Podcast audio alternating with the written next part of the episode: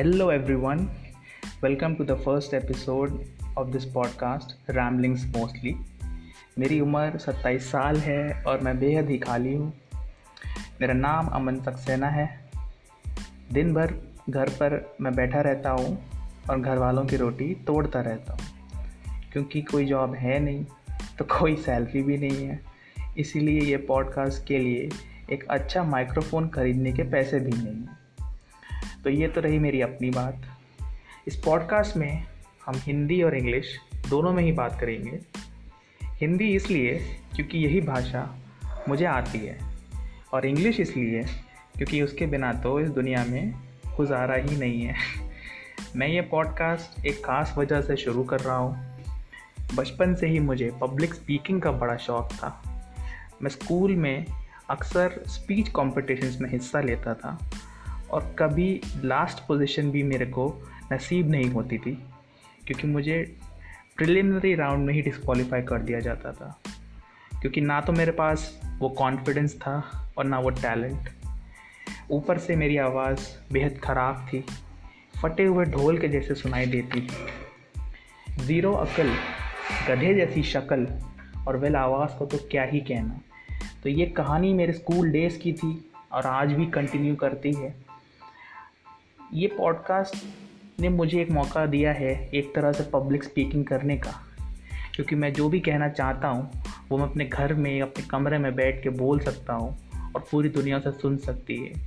तो confidence talent और आवाज़ का जो कॉम्बिनेशन था मेरा, वो मेरे को इस वक्त हैंडीकैप नहीं कर सकता है। मेरी बचपन से ही ख्वाहिश थी कि मेरी आवाज़ किसी रेडियो एंकर जैसी स्मूथ हो। या तो किसी दमदार एक्टर के जैसे। Al Pacino Paul Newman Johnny Depp डिनाडो DiCaprio Amitabh Bachchan ऐसे नाम अक्सर मेरे जहन में आते थे। वो ख्वाब तो खैर कभी पूरा हुआ नहीं।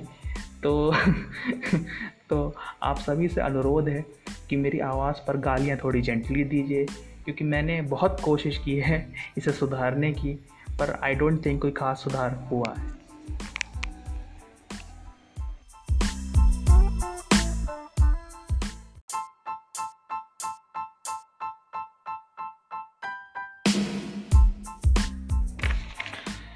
चलिए आगे बढ़ते हैं।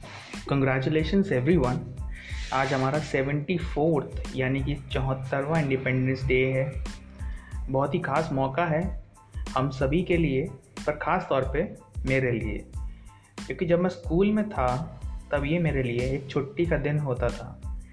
या फिर कुछ दो या तीन घंटे स्कूल जाना होता था, क्योंकि हमें परेड मारनी होती थी। और उसके बाद कुछ स्वीट्स चिप्स लेके अपनी कलरफुल सी यूनिफॉर्म्स पहन के हम घर वापस आ जाते थे।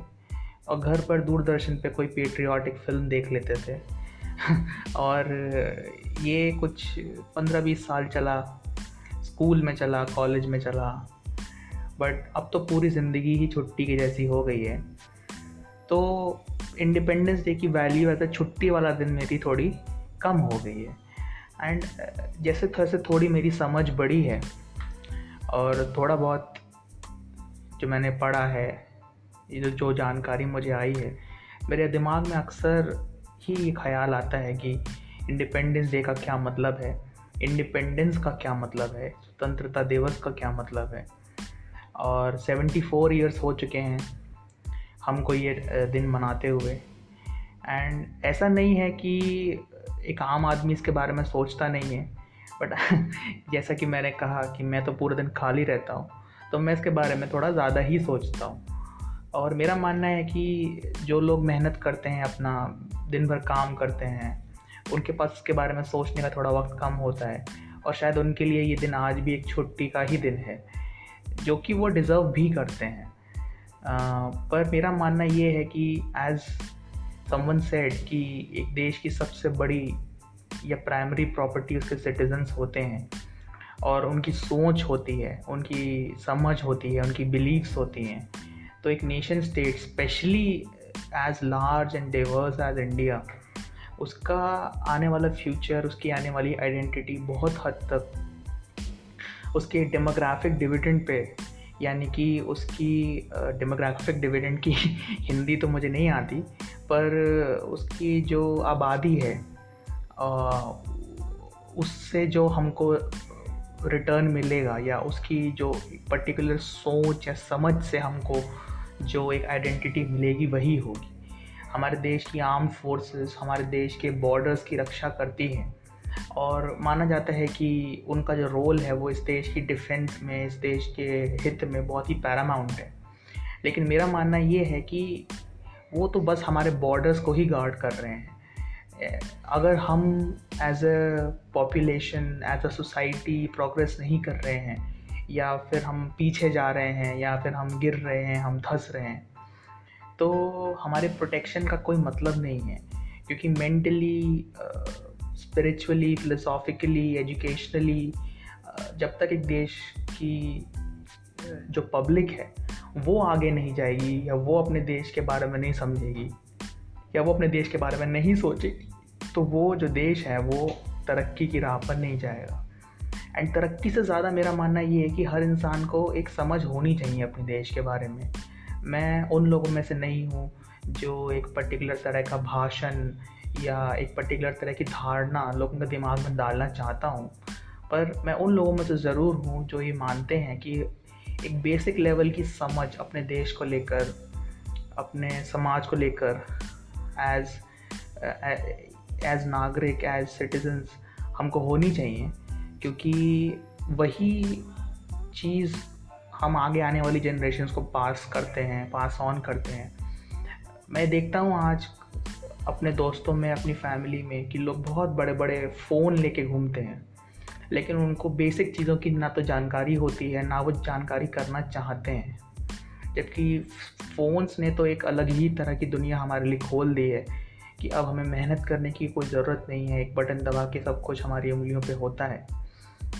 तो अपने देश के बारे में भी अपने आसपास जो हो रहा है उसके बारे में भी हम जानकारी रख सकते हैं या हमें रखनी चाहिए।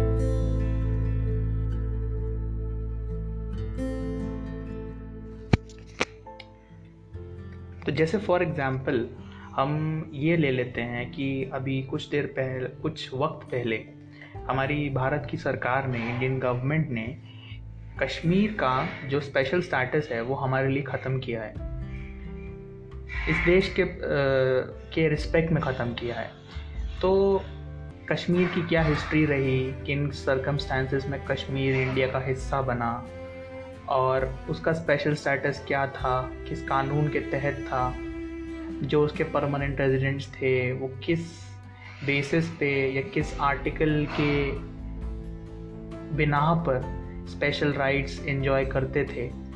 और अब जब वो स्पेशल स्टेटस ख़त्म कर दिया गया है तो उसके बिना पे क्या क्या नए चेंजेस हमारे देश में आएँगे विद रिस्पेक्ट टू कश्मीर।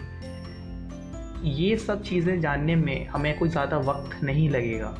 हम ये बेसिक जानकारी किसी भी न्यूज़पेपर में या कहीं भी इंटरनेट पे हासिल कर सकते हैं। एंड ये जानकारी ना सिर्फ़ हमारी अंडरस्टैंडिंग बढ़ाती है अपने देश को लेके, अपने देश में जो हो रहा है उसको लेके, बल्कि हमारी जो एक ब्रॉडर सोच है not just with regards to our own country but with regards to our own people our own culture our own economy उसको भी आगे करती है। अभी सिटीज़नशिप अमेंडमेंट एक्ट आया तो उसके ऊपर पूरे देश में तूफ़ान मचा। कई लोग कई लोग प्रोटेस्ट कर रहे थे, कई लोग इस डिसीज़न को सपोर्ट कर रहे थे। तो किस बिना पर हमारे गवर्नमेंट ने कुछ पर्टिकुलर ग्रुप ऑफ़ पीपल को ऑन रिलीजन के बेसिस पे सिटीज़नशिप ग्रांट करी और कुछ लोगों को सिटीज़नशिप ग्रांट करने से मना किया। गवर्नमेंट का क्या कहना था? जो लोग प्रोटेस्ट कर रहे थे, उनका क्या कहना था? और हमारी कॉन्स्टिट्यूशन का खुद क्या कहना है? हमारे संविधान का क्या कहना है इस बारे में? अगर ये थोड़ी बहुत बेसिक जानकारी हमें हो तो वो बहुत अच्छा रहेगा हमारी समझ के लिए। क्योंकि ये देश हमारा है, ये इसमें हम ही रहते हैं, हम ही इसे बनाते हैं। तो इस एपिसोड में मेरा मकसद खुद से एक लंबा भाषण ना बनाकर, एक बहुत ही बेहतरीन भाषण के थ्रू अपनी बात कहने का है। ये भाषण हमारे पहले प्रधानमंत्री our very first prime minister Pandit Jawaharlal Nehru की एक स्पीच पे आधारित है, जिसका नाम है ट्रिस्ट विथ डेस्टिनी ये स्पीच उन्होंने हमारी आज़ादी के पहले दिन दी थी, और ये दुनिया की सबसे मशहूर स्पीचेस में से एक है। इसका एक बहुत नाम है और इसका पहला पैराग्राफ कहीं ना कहीं हमने हमने अपनी स्कूल की हिस्ट्री बुक्स में भी पढ़ा है बट पूरी स्पीच हमने नहीं पढ़ी है एंड आई बिलीव दैट अगर हम अपने कॉन्स्टिट्यूशन के प्रियम्बल को और इस स्पीच को अगर इन कनेक्शन देखें तो हमको काफ़ी हद तक एक समझ आएगी कि हमारे फाउंडिंग फादर्स जो थे इस देश के, चाहे वो पंडित जवाहरलाल नेहरू हो सरदार वल्लभ भाई पटेल हो, महात्मा गांधी हो बाल गंगाधर तिलक हो, या और भी कई सारे नाम अगर हम इस फहरिस्त में जोड़ सकते हैं तो उनकी उस पर्टिकुलर टाइम पे क्या सोच थी? क्योंकि जब पंडित जी ये भाषण दे रहे थे, ये स्पीच दे रहे थे तो वो अपने बिहाफ पर नहीं बोल रहे थे। पूरी कॉन्स्टिट्यूंट असेंबली और उसके बड़े बड़े जो नेता थे, उनके बिहाफ पर भी बोल रहे थे। और I think this is a very remarkable speech और मैं ये करना चाहूँगा इस एपिसोड में कि मैं स्पीच को पूरा पढ़ूँगा इन पार्ट्स इन पार्ट्स में से पढ़ने की कोशिश करूँगा और उन पार्ट्स पे कमेंट्री देने की कोशिश करूँगा कि उन पार्ट्स में जो कहा गया है, वो किस हद तक आज रेलेवेंट है या उस, उसके लिहाज से आज क्या बदलाव आए हैं और क्या उस स्पीच में जो इन्विसाज किया गया था नेशन स्टेट तो क्या वो उस तर, उस लेवल पे आ पाया है, उस तरह से बन पाया है, उस तरह से फॉर्म हो पाया है? और क्या जो उस वक्त का जो विजन था, वो क्या वो मायोपिक था या वो माइक्रोस्कोपिक था मैक्रोस्कोपिक था? क्या वो अपने वक्त से आगे था या अपने वक्त से पीछे था? तो ये सारी बहुत सारी इंटरेस्टिंग सी चीज़ें हम देख सकते हैं। So I start with speech I take up first few lines of it it goes like this Long years ago, we made a tryst with destiny, and now the time comes when we shall redeem our pledge.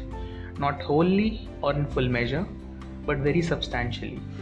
At the stroke of the midnight hour, when the world sleeps, India will awake to life and freedom. A moment comes which comes but rarely in history when we step out from the old to the new, when an age ends, and when the soul of a nation long suppressed finds utterance. It is fitting that at this solemn moment we take the pledge of dedication to the service of India and her people and to the still larger cause of humanity. At the dawn of history, India started on her unending quest and trackless centuries which are filled with her striving and the grandeur of her success and her failures. Through good and ill fortune alike, she has never lost sight of that quest or forgotten the ideals which gave her strength. We end today a period of ill fortune and India discovers herself again. Constitution के preamble को और इस speech को तो ये जो इस particular extract जो हमने स्पीच का देखा इसमें जो नेहरू साहब बात कर रहे हैं, वो ये कहना चाह रहे हैं या बताना चाहते हैं हमको कि बहुत सालों के, सैकड़ों सालों के स्ट्रगल के बाद, बहुत सारे ब्लड शेड के बाद, बहुत सारे सैक्रिफाइसेस के बाद, बहुत सारी लाइफ्स का जो सैक्रिफाइस इस देश ने किया whether in terms of the freedom fighters whether in terms of the soldiers the people of this country who fought for the British in the first and the second world war या फिर वो soldiers जो कि नेताजी सुभाष चंद्र बोस की army में भर्ती हुए, उन सब की कंट्रीब्यूशन उन सब के स्ट्रगल्स के साथ हमको मिली है। और कई साल पहले हमने ये फैसला किया कि इस देश की, इस सभ्यता की, इस सिविलाइजेशन की जो एक आइडेंटिटी है, हम उसे वापस क्लेम करेंगे, जिसको एक तरह से पराधीन बना दिया था ब्रिटिश रूल ने। ब्रिटिश रूल ने हमसे हमारी जो की आइडेंटिटी थी, जो कि हज़ारों, सैकड़ों, हज़ारों साल पुरानी जो हमारी सभ्यता थी, उसकी फ़्लो को, उसके आइडेंटिटी को एक ब्लॉक कर दिया था और उसको एक्सप्लॉइट किया, उसको लूट उसको लूटा एंड उसकी जो ग्रोथ होनी चाहिए थी, उसको उन्होंने रोक दिया। हम एक वक्त पे टेन से फिफ्टीन परसेंट जी कमांड करते थे। जब ये लोग आए थे एंड जब ये लोग गए तो हम हम मिन लाइक एक परसेंट जीडीपी भी हम कंट्रीब्यूट नहीं कर रहे थे दुनिया भर में। एंड ये तो सिर्फ़ एक इकोनॉमिक टर्म्स में बात हो गई। हमारा जो कल्चर था, उसका जो इन्होंने नाश किया और वो सब कुछ जो हुआ, उससे हम सब आज़ादी पा रहे थे। एक एज ख़त्म हो रही थी, एक नया दौर शुरू हो रहा था। जो हमारा कल्चर है, जो हमारे वेद हैं, जो हमारे ग्रंथ हैं, जो हमारे मैन्यूस्क्रिप्ट्स हैं, जो वेरियस लीडर्स हैं, जो वेरियस रूलर्स रहे, जिन्होंने इस सिविलाइजेशन को इस, उसकी एपिटमी तक पहुँचाया, उस, उसका प्रचार दुनिया भर में किया, उस चीज़ को हम वापस हासिल कर रहे थे we were regaining it back तो इंडिया अपने सोल को वापस ले रहा था, जो कि कई सालों से, कई वक्त, काफ़ी वक्त से ब्रिटिशर्स के पास गिरवी पड़ा हुआ था। तो वो एक बहुत ही स्ट्रॉन्ग बहुत ही एक हिस्टोरिक मोमेंट था ऑन दैट पर्टिकुलर डे जो कि हम ले रहे थे। तो हम बेसिकली एक तरह से अपने ही घर वापस आ रहे थे, अपने आप में ही वापस जा रहे थे, अपने ही सोल को रीडिस्कवर कर रहे थे, अपनी ही आइडेंटिटी को रिक्लेम कर रहे थे, जो कि एक बहुत बड़ी बात थी, जो कि बहुत वक्त से हमें करना चाहिए था, हम कर नहीं पा रहे थे and finally we had that moment we had that opportunity after so many sacrifices finally reclaim that आज के कॉन्टेक्स्ट में अगर हम इस चीज़ को देखें तो हम पाएँगे कि हमारी जो सिविलाइजेशन है, हमारा जो कंट्री है, उसकी जो डाइवर्सिटी है, और उसका वेरियस कल्चर्स को असिमुलेट करने का जो पोटेंशियल है, जो एप्टीट्यूड है, वो हमें बहुत क्लियरली दिखेगा कि उसके बाद से देश ने बहुत तरक्की की है इकोनॉमिकली बहुत तरक्की की है, देश की जनता ने बहुत तरक्की की है, जो लिटरेसी रेट है वो बेरली एट एट मतलब कहना चाहिए कि बहुत कम था सिंगल डिजिट्स में था, वो कई कई स्टेट्स में ऑलमोस्ट 99 98 परसेंट तक है। कई कई स्टेट्स फुल्ली लिटरेट हैं, जो कि समटाइम्स इन सम स्टेट्स वो लिटरेसी का रेट सिंगल डिजिट्स में हुआ करता था। तो उस तरह से हमने तरक्की की है। हमारा जो इंडियन डायस्पोरा है, जो हमारे लोग हैं, जो दुनिया भर में फैले हुए हैं, उन्होंने दुनिया में बहुत नाम किया है, नाम पैदा किया है, बहुत तरक्की की है।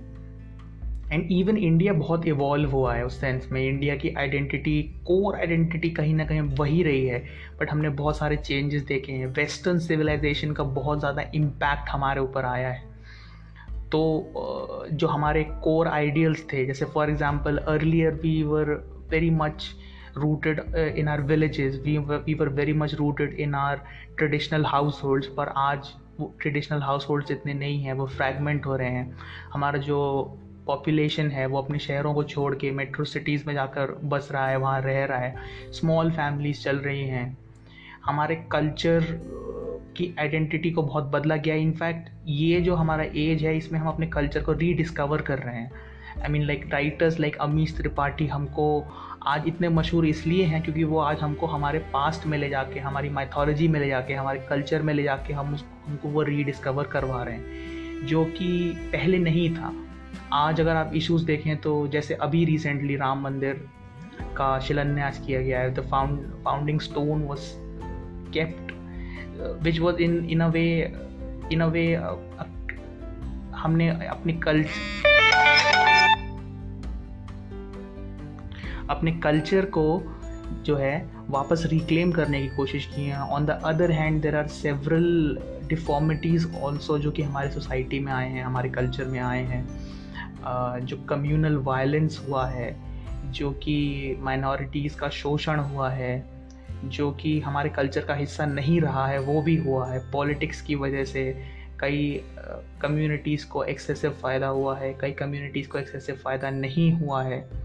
जो हमारे आइडियल्स थे कि we will reclaim our civilisation we will reclaim our identity वो नहीं हो पाया है। तो एक तरह से हम पॉजिटिवली भी इवॉल्व हुए हैं, लेकिन उसके साथ साथ कई सारे ग्रे फॉल्ट्स भी हमारे उसमें आए हैं, जो कि एक तरह से ऑब्वियस भी है, क्योंकि हमारे देश में जितना वैरायटी है, जितनी कम्युनिटीज़ हैं, जितने ग्रुप्स हैं, उनके इंटरेस्ट इतने अलग हैं, इतने वाइड हैं। कि कहीं ना कहीं वो एक रिफ्ट ज़रूर क्रिएट करते हैं। स्टेट्स का री रीऑर्गेनाइजेशन हुआ है नए स्टेट्स बने हैं लिंग्विस्टिक बेसिस पे स्टेट्स बने हैं। ज़बरदस्त कई सारी कम्युनिटीज़ ने रिजर्वेशन क्लेम किया है। कुछ रिजर्वेशंस अनड्यू भी हैं और दिए गए हैं। तो जिनके लिए वो टारगेटेड हैं वो उनको नहीं मिल पा रहे हैं। सो so, ये सारी नई नई समस्याएँ ये सारी चीज़ें हमारे कल्चर में आई हैं।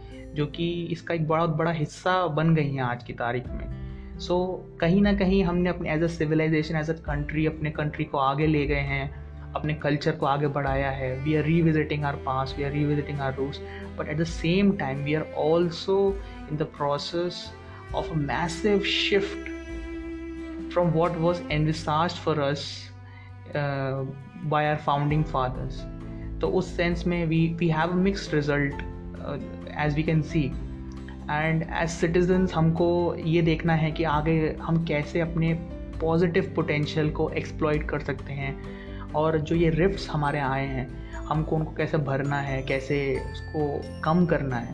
क्योंकि this is how we are expected to move forward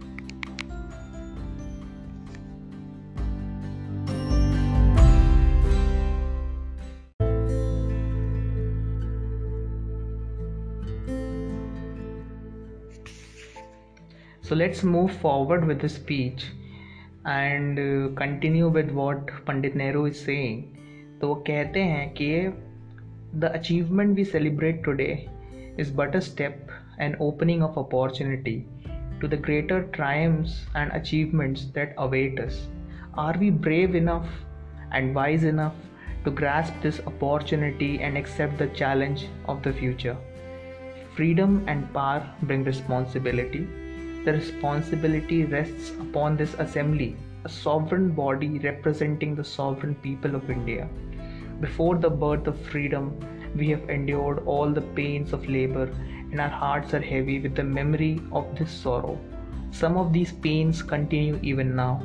Nevertheless, the past is over, and it is the future that beckons to us now. That future is not one of ease or resting, but of incessant striving so that we may fulfill the pledges we have so often taken and the one we shall take today. The service of India means the service of the millions who suffer. It means the ending of poverty and ignorance and disease and inequality of opportunity. The ambition of the greatest man of our generation has been to wipe every tear from every eye that may be beyond us, but as long as there are tears and suffering, so long our work will not be over.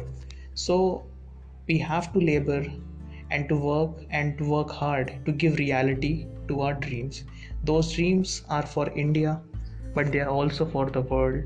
For all the nations and people are too closely knit together today for any one of them to imagine that it can live apart. Peace has been said to be indivisible, so is freedom, so is prosperity now and so also is disaster in this one world that can no longer be split into isolated fragments. To the people of India, whose representatives we are, we make an appeal to join us with faith and confidence in this great adventure. There is no time, this is no time for petty and destructive criticism, no time for ill will or blaming others. We have to build the noble mansion of free India where all her children may dwell. The appointed day has come, the day appointed by destiny. And India stands forth again after long slumber, struggle, awake, vital, free, and independent. The past clings on to us still in some measure, and we have to do much before we redeem the pledges we have so often taken. Yet the turning point is past, and the history begins anew for us the history which we shall live and act and others will write about. It is a fateful moment for us in India, for all Asia, and for all the world. A new star rises, the star of freedom in the east. A new hope comes into being, a vision long cherished materializes. May the star never set and that hope never be betrayed. We rejoice in that freedom even though clouds surround us and many of our people are sorrow stricken and difficult problems encompass us. But freedom brings responsibilities and burdens, and we have to face them in the spirit of a free and disciplined people. On this day, our first thoughts go to the architect of this freedom, the father of our nation, who embodied the old spirit of India, held aloft the torch of freedom and lighted up the darkness that surrounded us.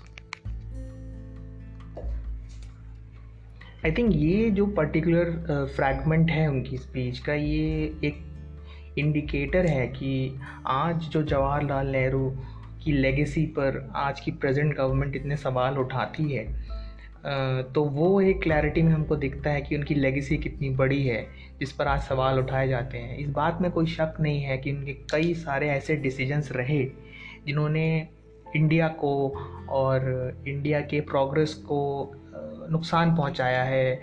वो short sighted decisions थे।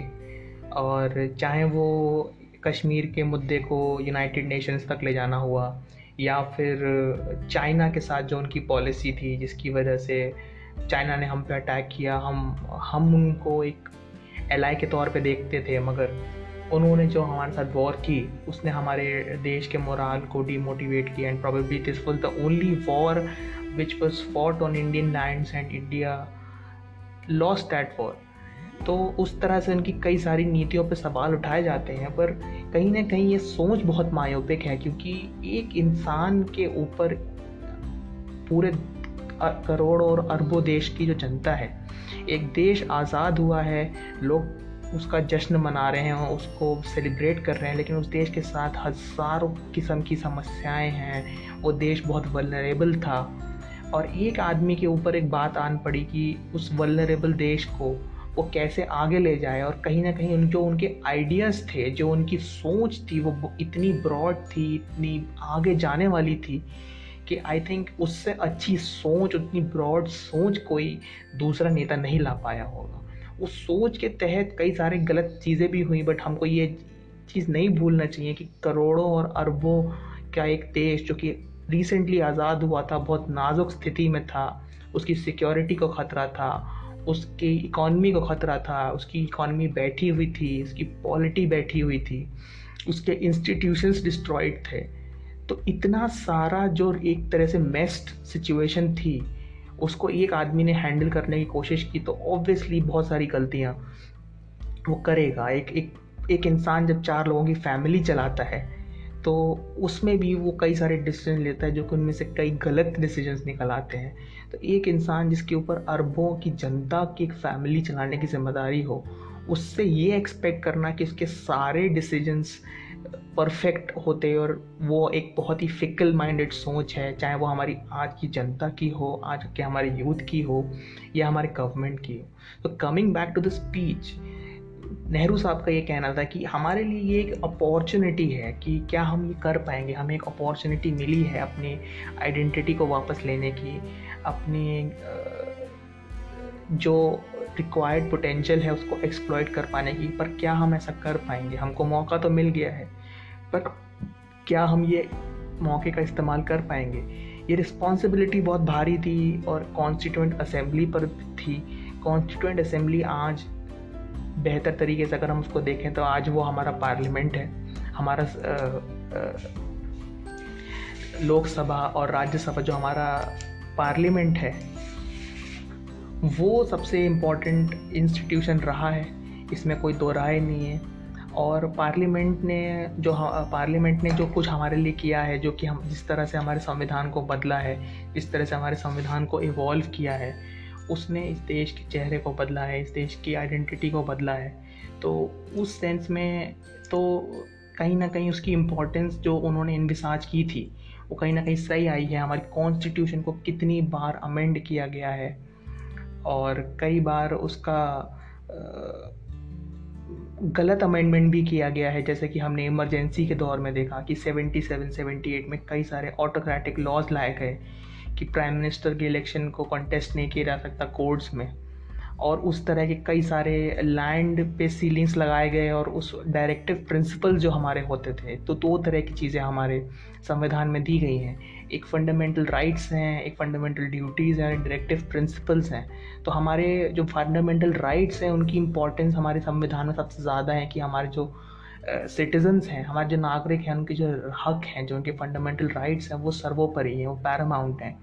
तो कोशिश की गई और directive principles एक तरह के गाइडलाइंस हैं, जो कि हमारा संविधान हमारी गवर्नमेंट पे रखता है कि हमारी लाइफ को बेहतर करने के लिए सरकार करे।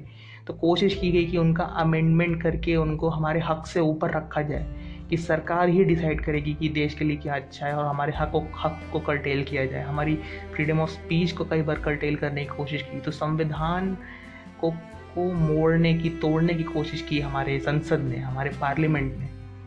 तो वो उस तरह से उन्होंने एक रोल प्ले किया है और आज की तारीख में जो हमारा संविधान है, संविधान के बारे में कहा जाता है कि वो एक लिविंग डॉक्यूमेंट है, क्योंकि वो हमारी देश की सोच के साथ, हमारे देश की प्रगति के साथ, हमारे देश के प्रोग्रेस के साथ कई बार अमेंड हुआ है, बदला गया है, नया किया गया है और आज भी नया किया जा रहा है, कल भी नया किया जाएगा, उसमें नए कानून जोड़े जा रहे हैं, नए अध्याय जोड़े जा रहे हैं, नए आर्टिकल्स जोड़े जा रहे हैं आर्टिकल्स को मॉडिफाई किया जा रहा है।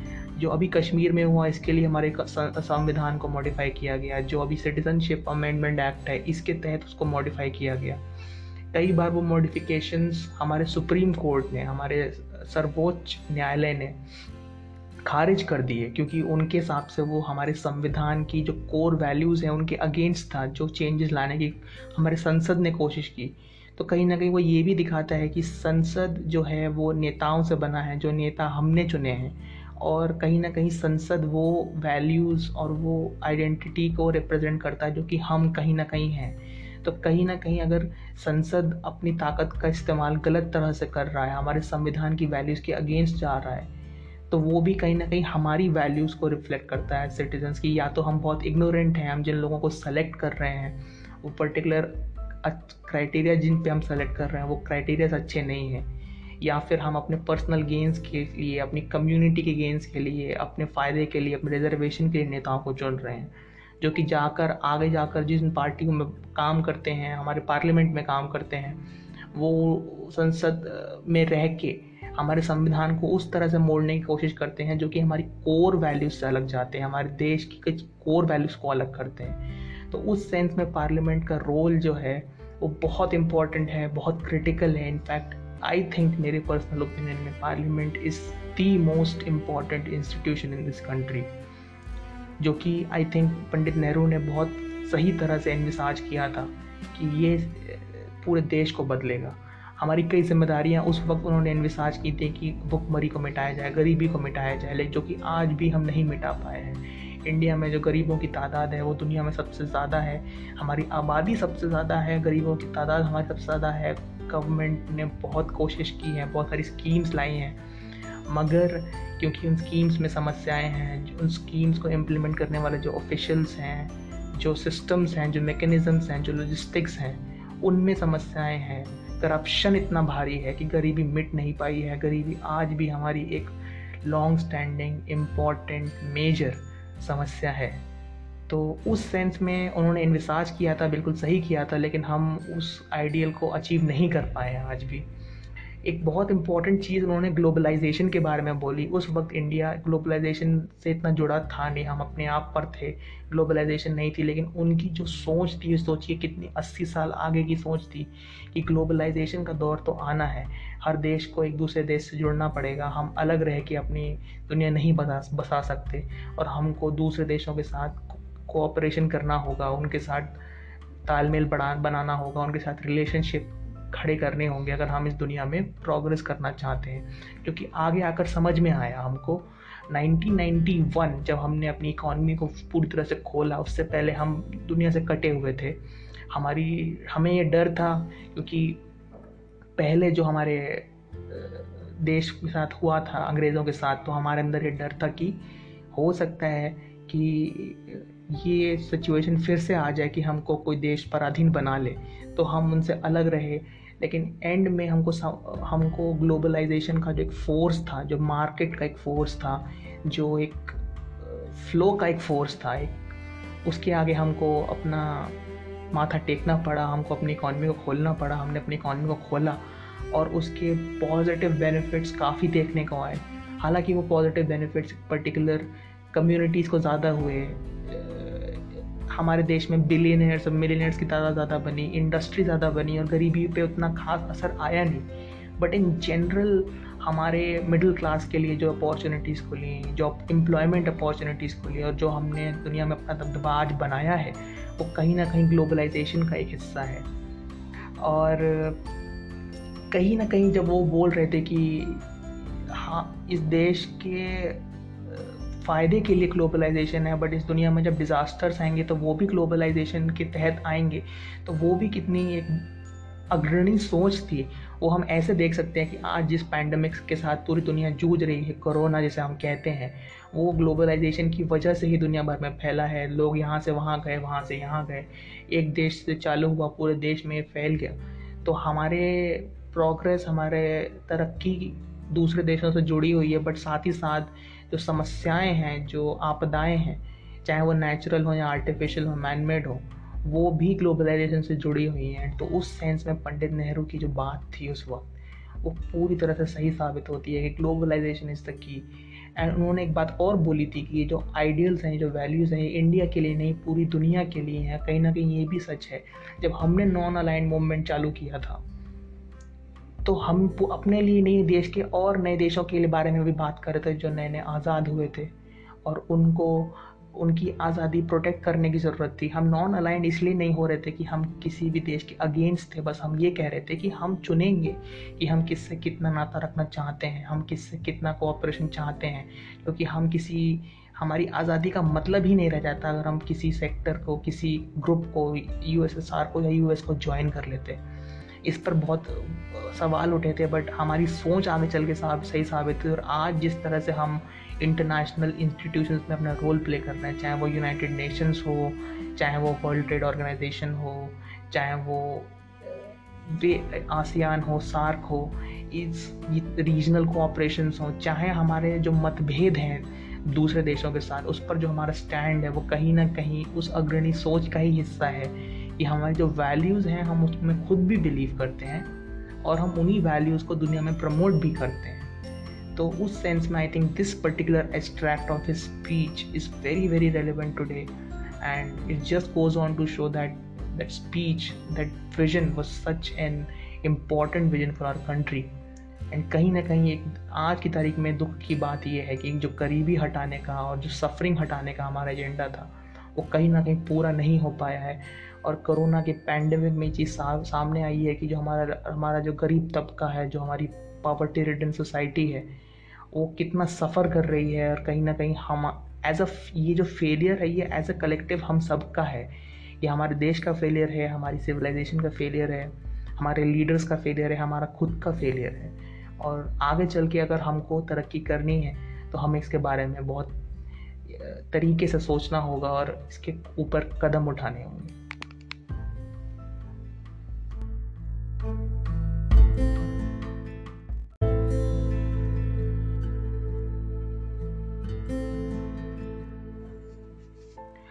तो हम अब आगे बढ़ते हैं और इस स्पीच के लास्ट एक्सट्रैक्ट की तरफ़ आते हैं। तो जो फाइनल पैराग्राफ्स हैं इसमें तो let me take it from the penultimate paragraph which I talked about in the previous version के पंडित जी कहते हैं कि on this day our first thoughts go to the architect of this freedom the father of our nation who embodying the old spirit of India held aloft the torch of freedom and lighted up the darkness that surrounded us. We have often been unworthy followers of his and have strayed from his message, but not only we, but succeeding generations will remember this message and bear the imprint in their hearts of this great son of India magnificent in his faith and strength and courage and humility. We shall never allow the torch of freedom to be blown out, however high the wind or stormy the tempest. Our next thoughts must be of unknown volunteers and soldiers of freedom who, without praise or reward, have served India even unto death. We think also of our brothers and sisters who have been cut off from us by political boundaries and who unhappily cannot share at present in the freedom that has come. They are of us and will remain of us, whatever may happen, and we shall be sharers in their good and ill fortune alike. The future beckons to us. Whither do we go, and what shall be our endeavor? To bring freedom and opportunity to the common man, to the peasants and workers of India, to fight and end poverty and ignorance and disease, to build up a prosperous, democratic, and progressive nation, and to create social, economic, and political institutions which will ensure justice and fullness of life to every man and woman. We have hard work ahead. There is no resting for any one of us till we redeem our pledge in full, till we make all the people of India what destiny intended them to be. We are citizens of a great country on the verge of bold advance, and we have to live up to that high standard, all of us, to whatever religion we may belong, are equally the children of India with equal rights, privileges, and obligations. We cannot encourage communalism or narrow mindedness, for no nation can be great whose people are narrow in thought or in action. To the nations and peoples of the world, we send greetings and pledge ourselves to cooperate with them in furthering peace, freedom, and democracy. And to India, our much loved motherland, the ancient, the eternal, the ever new. We pay our reverent homage and we bind ourselves afresh to her service. जय हिंद तो ये last leg जो speech का है वो कई सारे important मुद्दों पे बात करता है और सबसे पहला मुद्दे से ज़्यादा एक इंसान के बारे में बात करता है, जो कि महात्मा गांधी थे। जिन हमारी आज़ादी के चीफ आर्किटेक्ट्स में से एक थे। बेहद ही इंपॉर्टेंट फ्रीडम फाइटर थे फिलोसोफर थे।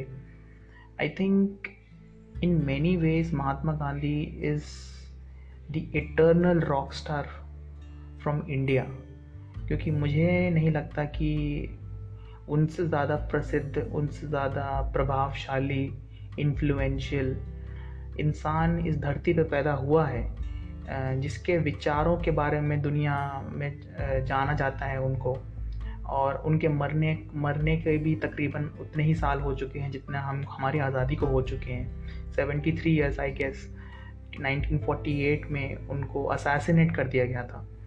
लेकिन उनके मरने के सेवेंटी थ्री ईयर्स के बाद भी I think the most famous Indian on earth अगर कोई वो है तो वो महात्मा गांधी हैं एंड आई थिंक ये जो पदवी उन्हें मिली है, महात्मा की, और ये जो प्रिवलेज उन्हें मिला है कि उनकी मरने के बाद के 73 ईयर्स बाद भी आज वो इस धरती पर सबसे प्रसिद्ध हिंदुस्तानी हैं।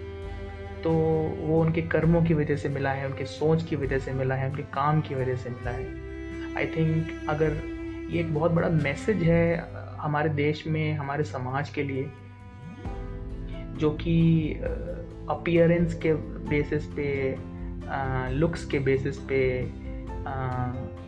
पैसे के बेसिस पे प्रॉस्पेरिटी के बेसिस पे इंसान को जज करते हैं तो एक छोटे कद का इंसान जिसकी डेढ़ पसली है आ, कोई एब्स नहीं है कोई स्टैंडिंग नहीं है सर पे बाल भी नहीं है is not the most good looking man but उसके बावजूद हिंदुस्तान के सबसे प्रसिद्ध कहना चाहिए पर्सनालिटी अगर वो अर्थ पे हैं तो उस उसका जेनविन वजह ये है कि उनकी जो सोच थी उनकी जो समझ थे उनका जो काम था वो इतना बड़ा था कि it transcended all superficial boundaries which in today's times we have created for ourselves. Today we judge people by the way they look by the way they eat by the way they they own materialistic things. And the last thing that comes to our mind is the is their work are is there are there is their ideals is their thinking is their belief systems. And i think the most primary thing to learn from mahatma gandhi in today's times in today's day is that thinking and belief system and character are probably the most important things that we should strive to develop not only in ourselves but we should learn to appreciate that in the world in society. We should promote that. We should motivate people towards it. Instead of acquiring materialistic things for us materialistic things no doubt are important for our existence in today's world.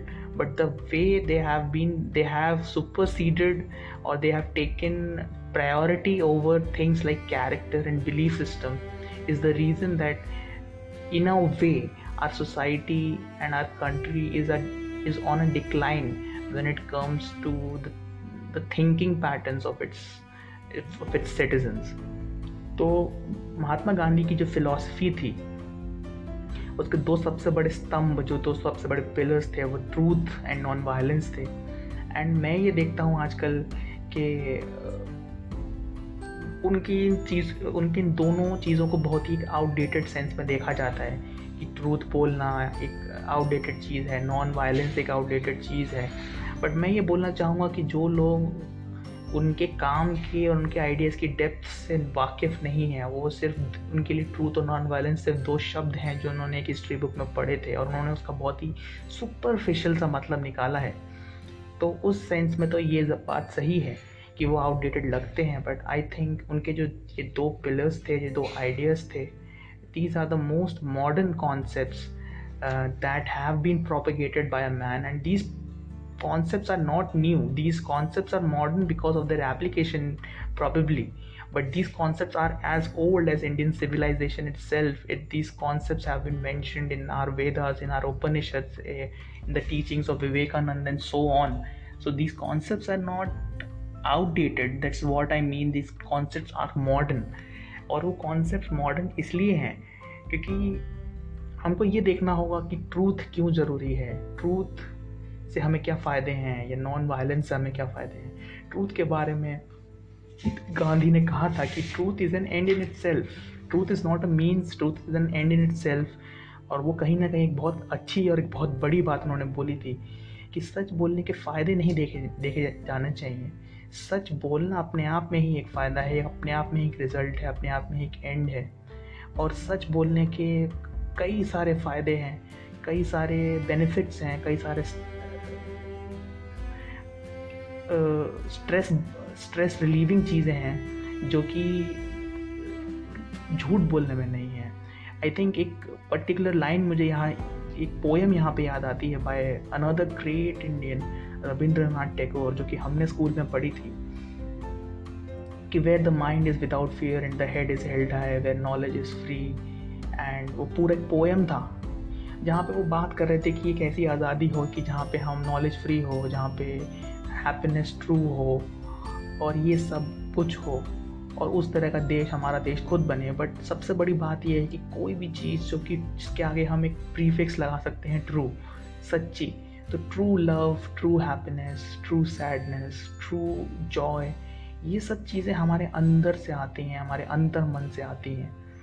और ये सब achieve करने के लिए हमारे अंतर मन में एक चीज़ नहीं होनी चाहिए, वो है डर, वो है फियर तो सच बोलना इसलिए ज़रूरी है इसलिए इंपॉर्टेंट है क्योंकि वो हमारे अंदर के जो डर है जो उसका फियर है उसको हटाता है बिना डरे अगर हम अपने जीवन को जी सकते हैं so we can experience everything that has the word true in it truth in it true happiness can come when we are not fearful of it.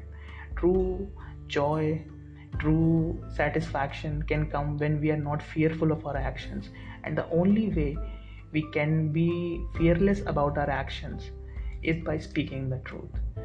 Is an end in itself and हमें कोशिश करनी चाहिए कि जहाँ तक हो सके हम साफ़ बात कहें, सच बात कहें एंड इसको प्रोपगेट करें, इसको मोटिवेट करें एंड दूसरा सबसे बड़ा इंपॉर्टेंट प्रिंसिपल जो था उनका वो नॉन वायलेंस का था, जिसको आज के ज़माने में लोग आउटडेटेड मानते हैं आउटडेटेड देखते हैं और मेरा ये मानना है कि आई थिंक ये आउटडेटेड नहीं है, ये सबसे मॉडर्न कॉन्सेप्ट है।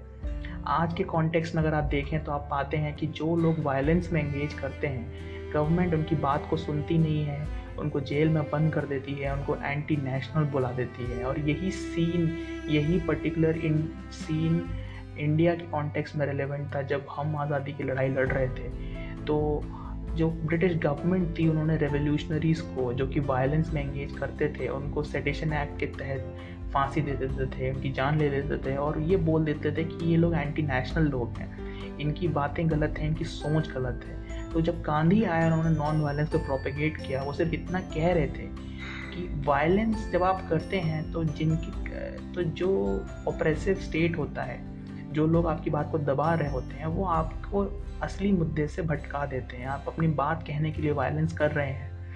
लेकिन सरकार उस चीज़ से आपको भटका देती है उस चीज़ से जनरल पब्लिक को भटका देती है। ये कह के कि ये वायलेंस कर रहे हैं क्योंकि एंटी नेशनल है और आपके असल मुद्दे की बात वहीं की वहीं रह जाती है। When Gandhi came in and he applied non-violence to the Indian scene, thoughts, our uh, our thought processes, and our belief systems for the first time were actively listened by the British government.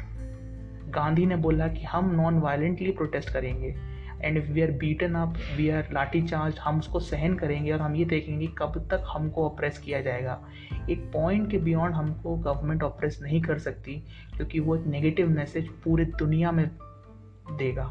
And जिस point पे वो अप्रेस करना हमको बंद करेंगे उनको हमारी असल बात हमारी जेनविन बात सुननी ही पड़ेगी। और जब वो हमारी जेनविन बात सुनेंगे तो उनको या तो उसका रेजोल्यूशन देना पड़ेगा या फिर हमको प्रोटेस्ट करने की आज़ादी देनी पड़ेगी। तो so, इस तरह से उन्होंने हमारे जो जेनविन कंसर्न्स थे उनको नॉट ओनली ब्रिटिश गवर्नमेंट के सामने but it help us to help those issues throughout the world even today आज अगर अगर कुछ लोग हमारी गवर्नमेंट को अगर ऑपरेसिव मानते हैं या ऑटोक्रेटिक मानते हैं the only way for them is to protest peacefully protest non violently आज जो घटनाएँ हमारे साथ हो रही हैं कि प्रोटेस्टर्स को स्टूडेंट्स को मारा जा रहा है पीटा जा रहा है it is just of uh, autocracy. It is just a sign of an oppressive state of an oppressive government. And अगर हम और जो लोग प्रोटेस्ट कर रहे हैं, उसका जवाब वायलेंस के साथ देंगे तो ऑपरेसिव गवर्नमेंट के लिए बहुत आसान हो जाएगा ये प्रूव करने के लिए कि ये लोग एंटी नेशनल हैं। तो ये बहुत ज़रूरी है कि नॉन वायलेंस का इस्तेमाल हम अपने प्रोटेस्ट में करें एंड इन जनरल अपनी लाइफ में करें सो दैट रियल इश्यूज़ असली मुद्दे, असली बातों पर बातचीत हो सके, और हमारी बातों से हमको भटकाया ना जा सके। And in some ways I also believe कि हम अनवर्दी फॉलोअर्स हैं महात्मा गांधी के because I see people criticising him without even actually knowing about his philosophy I mean, the man spent his entire life doing what he did for the country, and there are people in this country who haven't spent even a day or a few hours for this country, and they try to challenge him and they try to belittle him, they try to destroy his legacy. उनके जो ideas थे local self government को लेके, पंचायती institutions को लेके villages को लेके इंडिया की सेल्फ डिपेंडेंस को लेके इंडिया के कैरेक्टर को लेके they were really modern they are still relevant and there is a lot that we can learn from Mahatma Gandhi and Jawaharlal Nehru was very apt very right in pointing out that Gandhi is is probably the father of our nation, and we should remember him in our thoughts. I've seen many people who blame Gandhi for partition. No one can be blamed for partition. Partition was a force of communalism, partition was a force of nature. Partition had to happen because some particularly strong people from a particular region, religion, were convinced that they cannot thrive happily uh, amongst Hindus. And today, if we look at the condition of Pakistan, it is quite clear that the Muslim community in India is living in far better conditions than it is being treated in Pakistan. So there were a lot of people with this kind of thinking, which unfortunately led to the partition of this country. But trying to blame someone who spent his entire life struggling for India's independence, it's it's an act of hypocrisy, it's an act of ignorance, and we as people who are the products of that struggle we are the people the, as the people who enjoy the fruits of this struggle it's a, it's a moral and heavy responsibility on our shoulders that we respect the legacy of Mahatma Gandhi आगे speech में soldiers के बारे में कहा गया है और इसमें कोई डाउट नहीं कि हमारे जो जवान हैं जो बॉर्डर्स पे हमारे देश के लिए काम करते हैं हमारे देश के लिए स्ट्रगल करते हैं अपने लाइफ्स देते हैं उनके लिविंग कंडीशंस भी इतने अच्छे नहीं हैं, उनकी फैमिलीज़ को भी इतना अच्छा सपोर्ट नहीं मिल पाता and we should always remember them in our prayers जो माइग्रेंट्स थे, जिनके घर पार्टीशन के वक्त यहाँ रह गए, जो कि हमारे भाई थे, हमारी बहन थे, उनकी प्रॉपर्टीज़ डिस्ट्रॉय की गई, उनकी फैमिली में वुमेन को रेप किया गया, लोगों का खून किया गया, उनकी प्रॉपर्टीज़ हड़प ली गई, वो दूसरी तरफ़ जब गए तो गरीबी में उन्होंने अपने दिन काटे।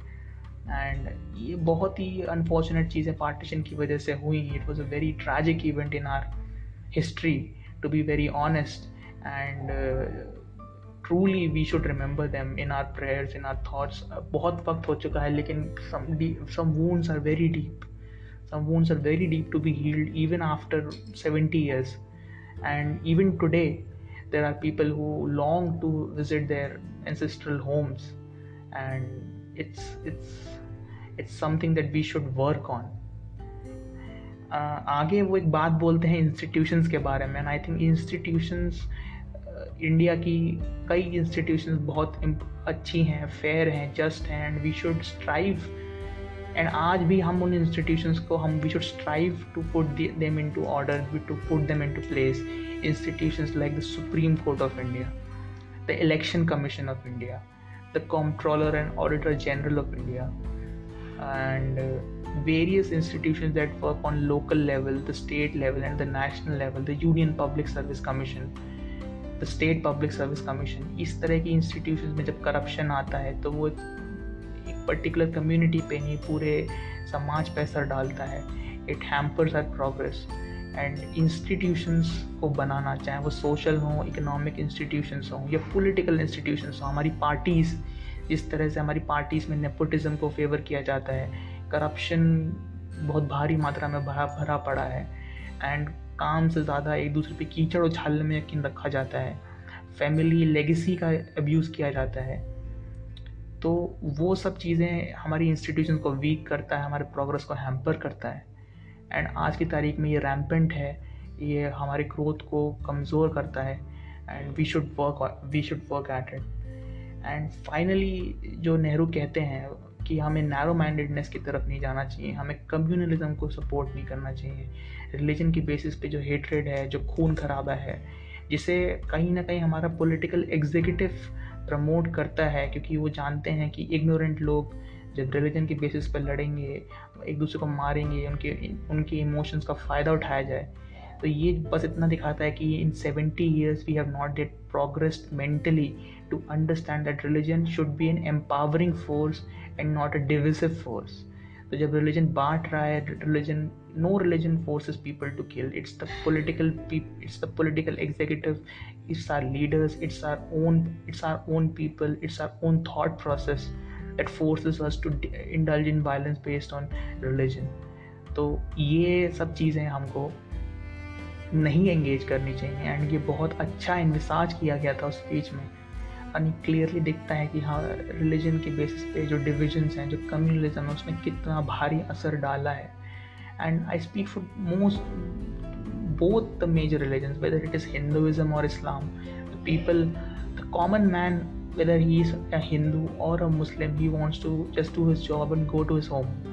Most times the communalism जो स्प्रेड किया जाता है वो पावरफुल लोग स्प्रेड करते हैं on both sides of the religion to take advantage of situation and as common man हमारी रिस्पॉन्सिबिलिटी बनती है कि we should adhere to the true principles of our religion and not to the token advices that are propagated by the leaders so called religious leaders of our religion एक common faith एक common ज़िम्मेदारी हम सबकी बनती है कि religion को एक एम्पावरिंग फोर्स बनाया जाए, एक डिविसिव फोर्स ना बनाया जाए। And finally all of us should strive to make India better place we should strive to make India place where everyone can have a chance at least at equal opportunity it is very difficult to provide every person equal opportunity but by doing our share by doing our bit by not abusing our own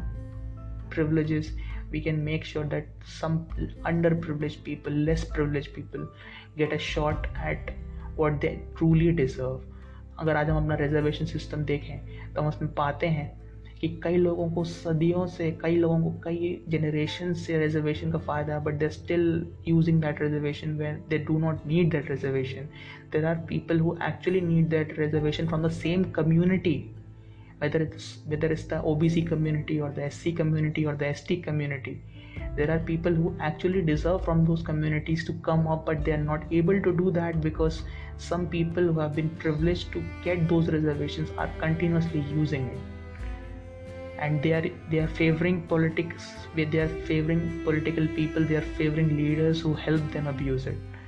So all of us it's our, it's our joint responsibility towards our society to help the underprivileged people achieve their due due justice uh, due regard which they deserve in the society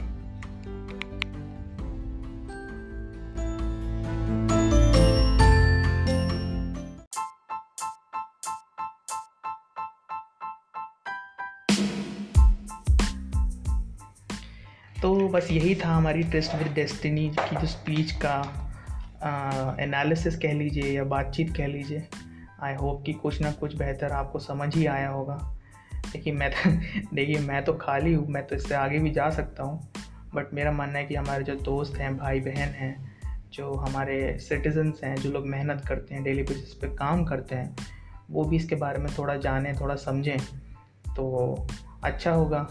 और हम ज़्यादा बेहतर progress कर पाएँगे। तो बस मेरा इतना ही कहना है। बाकी मेरा मानना है कि जब तक मेरे जैसे अनस्किल्ड लोग आराम करते रहेंगे और स्किल्ड लोग काम करते रहेंगे, मेहनत करते रहेंगे और तरक्की करते रहेंगे तो हमारा देश आई गेस एक सही रास्ते पर, एक सही रोड पर जा सकेगा। एक एक इंटरेस्टिंग सा इंसिडेंट मुझे याद आ रहा है कि एक बहुत ही प्रसिद्ध लेखक हैं रामचंद्र गुहा। और उन्होंने एक बहुत ही मैग्नम ओपस किताब लिखी है इंडिया आफ्टर गांधी तो उसके फाइनल चैप्टर्स में कहीं ना कहीं उनसे उन्होंने एक एपिलॉग लिखा है, उसमें कहा है कि जब उनके दिमाग में ये चीज़ आई कि इतना साल, इतने साल बीत गए, इतना टाइम बीत गया तो क्या हम जो आइडियल्स जो गोल्स जो ऑब्जेक्टिव्स अचीव करने चले थे by conduct conducting an experiment in democracy India को अक्सर एक बिगेस्ट एक्सपेरिमेंट इन डेमोक्रेसी कहा जाता है, जो कि अक्सर ही लगभग फेल हो गया, पर फेल होते होते रह गया है। समाउ वी हैव सर्वाइव तो गुहा कहते हैं कि I think the answer is fifty fifty कि आधा अचीव हुआ है और शायद आधा अचीव नहीं हुआ है।